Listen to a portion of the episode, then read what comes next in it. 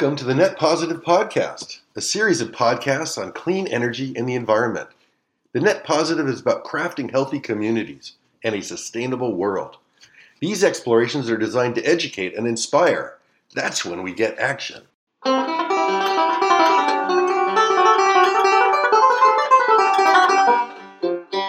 am your host, Ted Flanigan, and this edition of the Net Positive features EcoNet News, Volume 22, Issue Number 2, May 2020. Flanigan's Ecologic Crafting a Safe and Sustainable Post COVID World. Twisted is the environmental news. There were no Earth Day 50 gatherings this year, except online. April 22nd came and went. But the news and social media brings us stunning images of wildlife on the Yosemite Valley floor. Fantastic sea turtle populations. Whales have been freed of incessant low frequency sounds of freighters now less traveled. Italians can now see fish in the canals of Venice.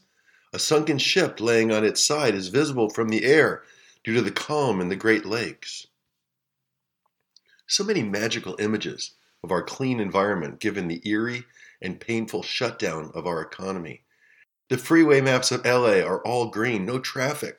People are walking and biking in their neighborhoods. Clear skies in Beirut, large Chinese coal plants toggle down 60%. Certain parts of India can now see the snow capped Himalayas for the first time in years. The International Energy Agency projected in March that global energy demand for the year will drop by 6%, and greenhouse gas emissions are slated to fall by 8% to their lowest level since 2010 and the largest drop in history. The anticipated 8% drop in oil use is the biggest decline since World War II. Our cities have been able to take a breath of fresh air. Nitrous oxides down over 50% in Madrid, Paris, and other large cities. A boon for the environment. Habitat is relaxed. Animals have more room to roam. Herds of deer in Japanese neighborhoods. Monkeys loiter in New Delhi. Wild turkeys in now abandoned playgrounds in Oakland. There are wild mountain goats in Wales. Something that, that at long last the pandas in a Chinese zoo consummated their relationship, possibly thanks to the lack of oogling zoo visitors. Some experts believe that humans have had a lot to do with the pandemic. Rampant deforestation, uncontrolled expansion of agriculture, intensive farming, mining, and infrastructure development, as well as exploitation of wild species, have created a perfect storm for the spillover of disease from wildlife to people, is one explanation. New Zealand's leaders are now preparing to spend a billion dollars on nature, working to build thriving forests and wetlands to avoid future pest control costs. The most optimistic vision of our recovery from COVID 19 is that we not only gain control of the pandemic and our health, but that we take the best of the shutdown and make it long term. As individuals, we want the clean air, the clean water, the uncongested freeways. We need adequate hospital capacity with American made PPE. We buy local, we eat local, we support local restaurants, we telecommute and drive less, we Zoom and WebEx more. Flights become a privilege rather than a weekly right. We reach out to old friends and honor family more. We play more music, we cook more, we value more the process of making art and cherishing friends.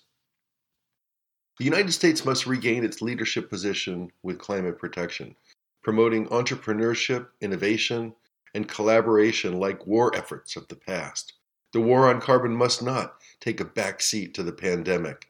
Devashree Saha of the World Resources Institute is quoted above we cannot miss this chance to recover from the pandemic in ways that make sense, in ways that are strategic, putting low carbon sector jobs at the forefront.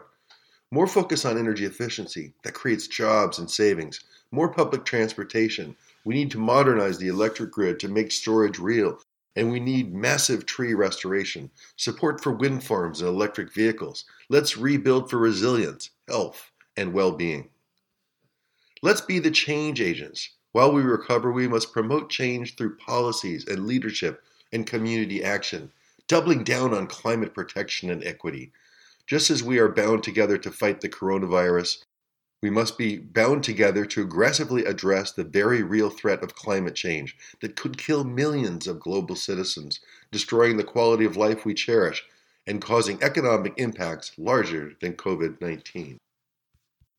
Quote of the Week COVID 19 offers us a chance to rebuild the U.S. economy in a cleaner and more sustainable way.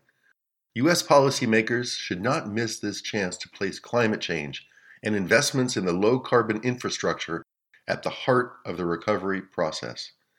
Devashree Saha, World Resources Institute. Three Climate Hero Trees. An article with terrific images and simple messaging was done by Vox Media in its December 2019 piece titled, These Three Trees Can Protect Us from Climate Collapse. The research is well done the article A Powerful Communication supported by the Pulitzer Center. The authors traveled to locations in Brazil, Indonesia, and Democratic Republic of Congo to document these species. These countries have the largest percentage of tropical forests within their borders, as well as the highest rates of deforestation. The Brazil nut tree, Bertholletia excelsa, is enormous, the height of 14 story buildings. These trees channel up to 260 gallons of water each day from soil to sky, through their roots, up their trunks, and out through their leaves. They cause the rainforest to rain. The Amazon rainforest covers eight countries, and its trees pump massive amounts of water into the atmosphere. At times, there is more water in the air above the Amazon rainforest than there is water in the 4,000 mile Amazon River. The Brazil nut tree is threatened by soy farmers, cattle ranchers, and miners destroying the forests. A second super tree is the Indonesian stilt mangrove, Rhizophora, that lives in the tides. Its roots are rinsed daily by briny water. Indonesia has 23% of the world's mangroves, an area the size of Belgium. In addition to coastal protection, habitat protection for small fish, these mangroves absorb 5 to 10 times as much CO2 per acre as rainforests. As their leaves fall, get caught in wet soil, they are trapped and form blue carbon, underground storage of carbon up to 10 feet deep. Given this unusually productive carbon capture, the preservation and restoration of mangroves is considered a promising negative emissions technology, NET. The third tree featured is the Afrormosia, the African teak tree that lives in the Congo Basin, the world's second largest rainforest, covering six countries. These trees are huge carbon sinks, grow rapidly while serving as the forest caretakers. They provide food in the form of unripe sea pods for monkeys and birds, and shade for other flora and fauna. Their bark is flame resistant. Given demand for their wood for yachts and for flooring in the United States, Europe, and China, described as an insatiable appetite, they've gone extinct in several countries. Renewable natural gas 201. An esteemed colleague stumped on renewable gas, or RNG, the other day, insisting that the impacts of forming methane in our society far outweigh the benefits. Look at the global warming potential of methane, some 30 times that of CO2. And remember that pipelines leak, he stressed. But what about the solar hydrogen economy, I ask? Isn't RNG a bridge to that future? My friend was quite adamant. There is no reason to form the the RNG production industry because it is fundamentally based on wasteful habits. Ideally, there will be no methane as organic materials are smartly reused without the anaerobic digestion that produces methane. Now let's back up a bit. There are three primary sources of RNG. Anaerobic digestion occurs in the absence of air in landfills, animal, animal manure on farms, water resources reclamation plants, and food materials. Second, Gasification produces RNG from agricultural residues, forestry and forest product resources, energy crops, and municipal solid waste. Third is power to gas, P to G, which results from the production of hydrogen from electrolytic or photolytic processes that splits water using renewable resources and the methanation of hydrogen to use in natural gas pipelines. Sparking the debate about RNG is another acronym, CAFO, for concentrated animal feeding operations. CAFOs are problematic in many ways that the Sierra Club articulated in a policy brief on methane digesters using, using manure. CAFOs are disastrous in many ways diseases, antibiotics, growth hormones, waste runoff, mistreatment of animals, disruptions to community farming. So their fundamental operations are in the crosshairs. On a case by case basis, the Sierra Club sees merit in some instances for methane digesters on small farms. In addition to digesters at CAFOs, there are digesters for aquaculture products, organic wastes, wastewater, food waste, garden and lawn clippings, plant material, paper, cardboard, and wood. The methane is produced in the decomposition of organic materials. For farms, there are alternatives.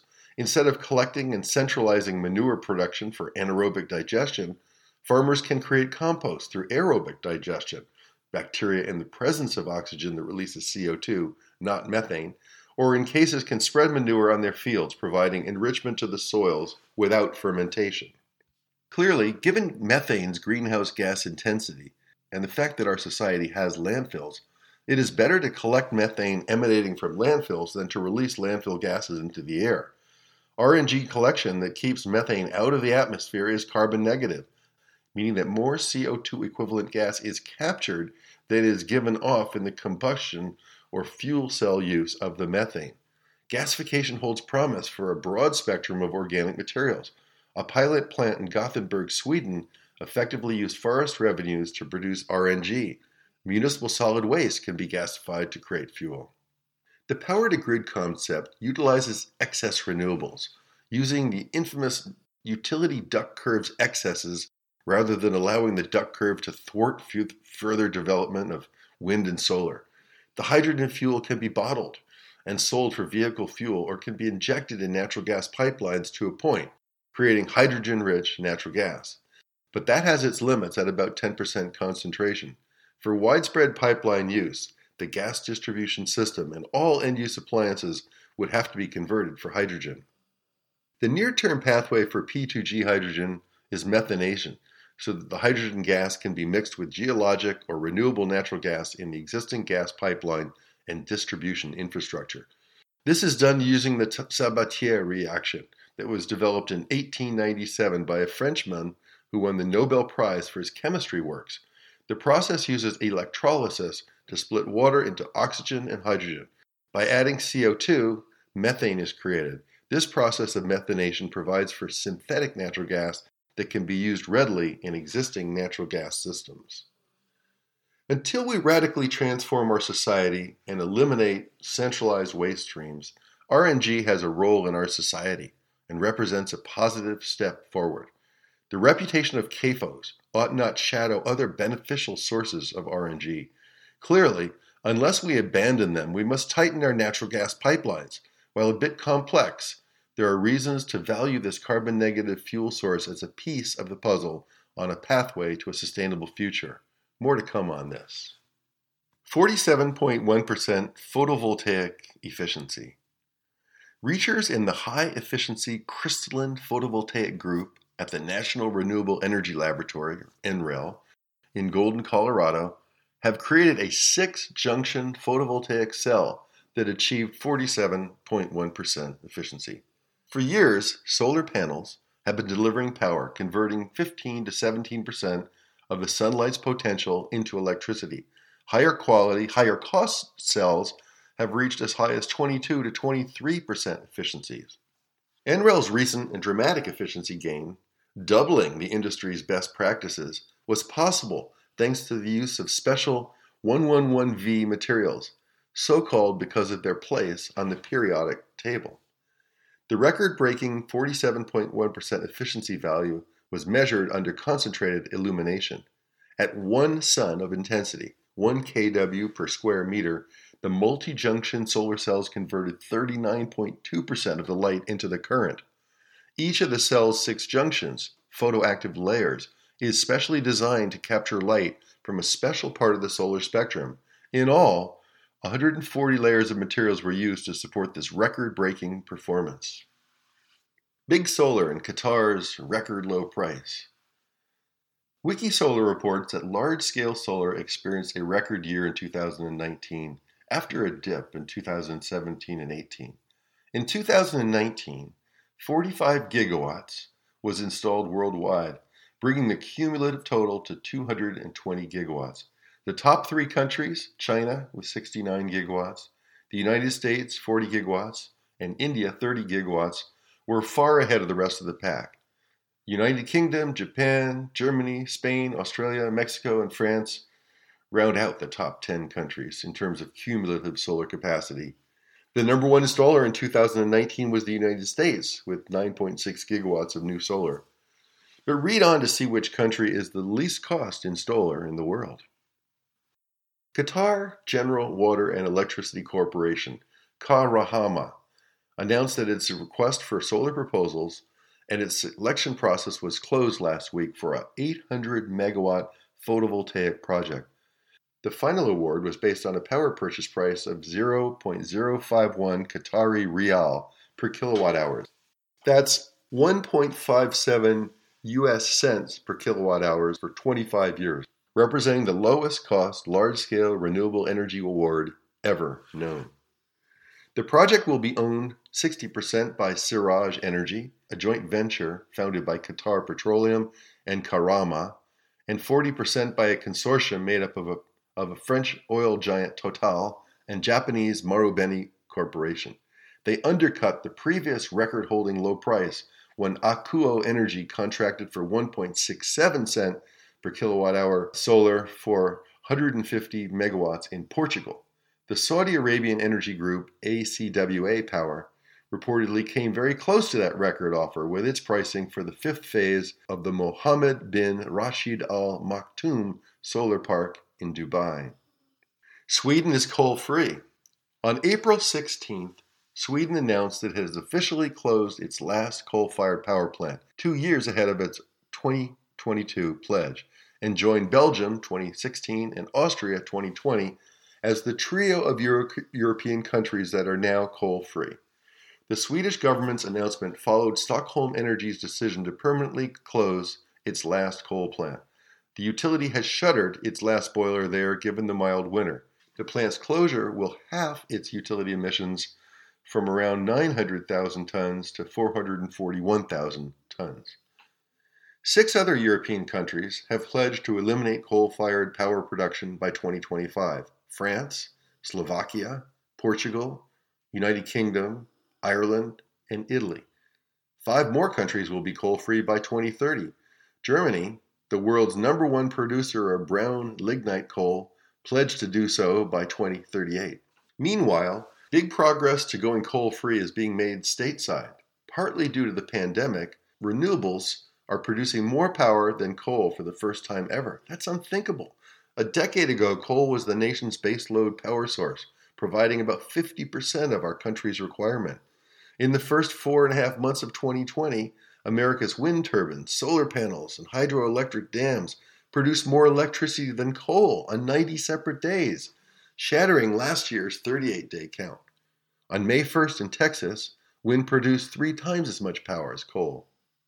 In the United States, wind prices are down 40% in a decade, solar 80%.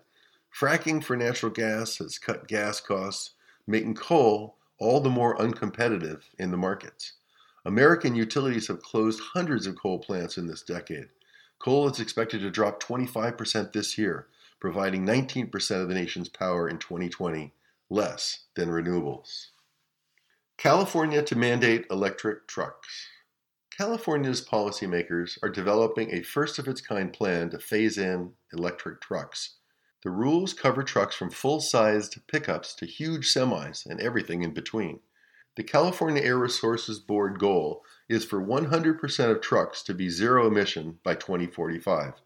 CARB ruled in 2018 that public transit agencies achieve 100% zero emission fleets by 2040. The final draft of its Advanced Clean Truck Standards, that is expected to be adopted later this year, will be the first in the country. Truck manufacturers will have to meet production goals for electric trucks. They will need to have produced 100,000 electric trucks by 2030 out of 1.8 million trucks projected to be on the road, and to have produced 300,000 electric trucks by 3035 out of the 1.9 million trucks anticipated. These goals double the goals in previous draft of the plan. The final draft also calls for 4,000 electric trucks by 2024, moved up from 2027, out of around 75,000 trucks per year in total sales. Class 2B pickups, such as the Ford 250, are now included in the standard for 2024 rather than being exempt until 2027, as was stated in the prior draft. The CARB policy will apply to only those companies selling more than 500 trucks annually. These include Daimler, which makes Freightliner, Thomas Built Buses, Western Star, PACCAR, Kenworth, Peterbilt, Navistar, International, IC Bus, Ford, GM, Chevrolet, GMC, Fiat Chrysler, Dodge, Nissan, Isuzu, Toyota, Hino, and Volvo Group. The marginal cost for an electric tractor trailer could be $100,000. Union of Concerned Scientists notes that trucks make up 10% of all vehicles nationally. The 28 million trucks and buses recorded in 2019 are responsible for 28% of the total carbon emissions in the transportation sector. Heavy duty vehicles are responsible for 45% of nitrous oxides and 57% of particulate matter 2.5. According to Electrek, there are now more than 75 electric trucks and buses available from 27 manufacturers. Finally, there is a precedence and a hope.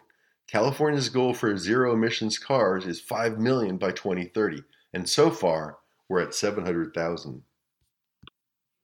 Laundry to landscape. This caught my eye. A neighboring utility is offering no cost installations of systems to recover gray water from laundry machines. The systems are simple and pipe the water into landscapes. They call it L2L, laundry to landscapes. If you live in Pasadena, you can call and have a system at no cost. Just fill in a direct install gray water application, get an on site survey of property. There's no required permit for the DIY do it yourself installation. Art Ludwig of Oasis Design originated the laundry to landscape gray water system and published it unpatented into the public domain in 2008 for the good of all. Simple solutions, no pumps, just gravity, no filters that clog. Easiest way to use it pipe it outside to water ornamental plants. The system can also be used for vegetables as long as the water does not touch the edible parts of the plant. Of course, it is essential to use plant friendly products without lots of salt, boron, or chlorine bleach. Due to the inherent simplicity and low cost, these systems have been adopted, accommodated in building codes, the subject of government rebates, workshops, and government training. Oasis cites Graywater Action as the premier provider of workshops on laundry to landscape systems. The most basic form of graywater system is laundry to landscape, typically moving less than 250 gallons per day. Graywater comes from showers, bathtubs, washing machines, and bathroom sinks. Wastewater from toilets, kitchen sinks, and dishwashers is kept separate and suited for the sewer. Graywater Action Group, based in Berkeley, California, notes that gray, graywater may contain traces of dirt, food, grease, hair, and certain household cleaning products. While graywater may look dirty, it is safe and beneficial source of irrigation water in a yard. Keep in mind that if graywater is released into rivers, lakes, or estuaries, its nutrients become pollutants but to plants they are valuable fertilizer. Appointment news. Ted Flanigan, that's me, your host. I've been appointed to the Glendale Water and Power Commission. Glendale Water and Power is one of California's municipal utilities, 46 of which serve water, 44 serve electricity. GWP serves Glendale's 206,000 residents with sales of 7.6 billion gallons of water and 1,490 gigawatt hours of electricity each year. Its peak electric demand is 332 megawatts. Its service territory covers 31 square miles. The Commission's role is to advise the Glendale City Council on utility issues and activities. The Commissioners serve four year terms. That's it. Thanks for tuning in to this edition of the Net Positive. We'll see you next time.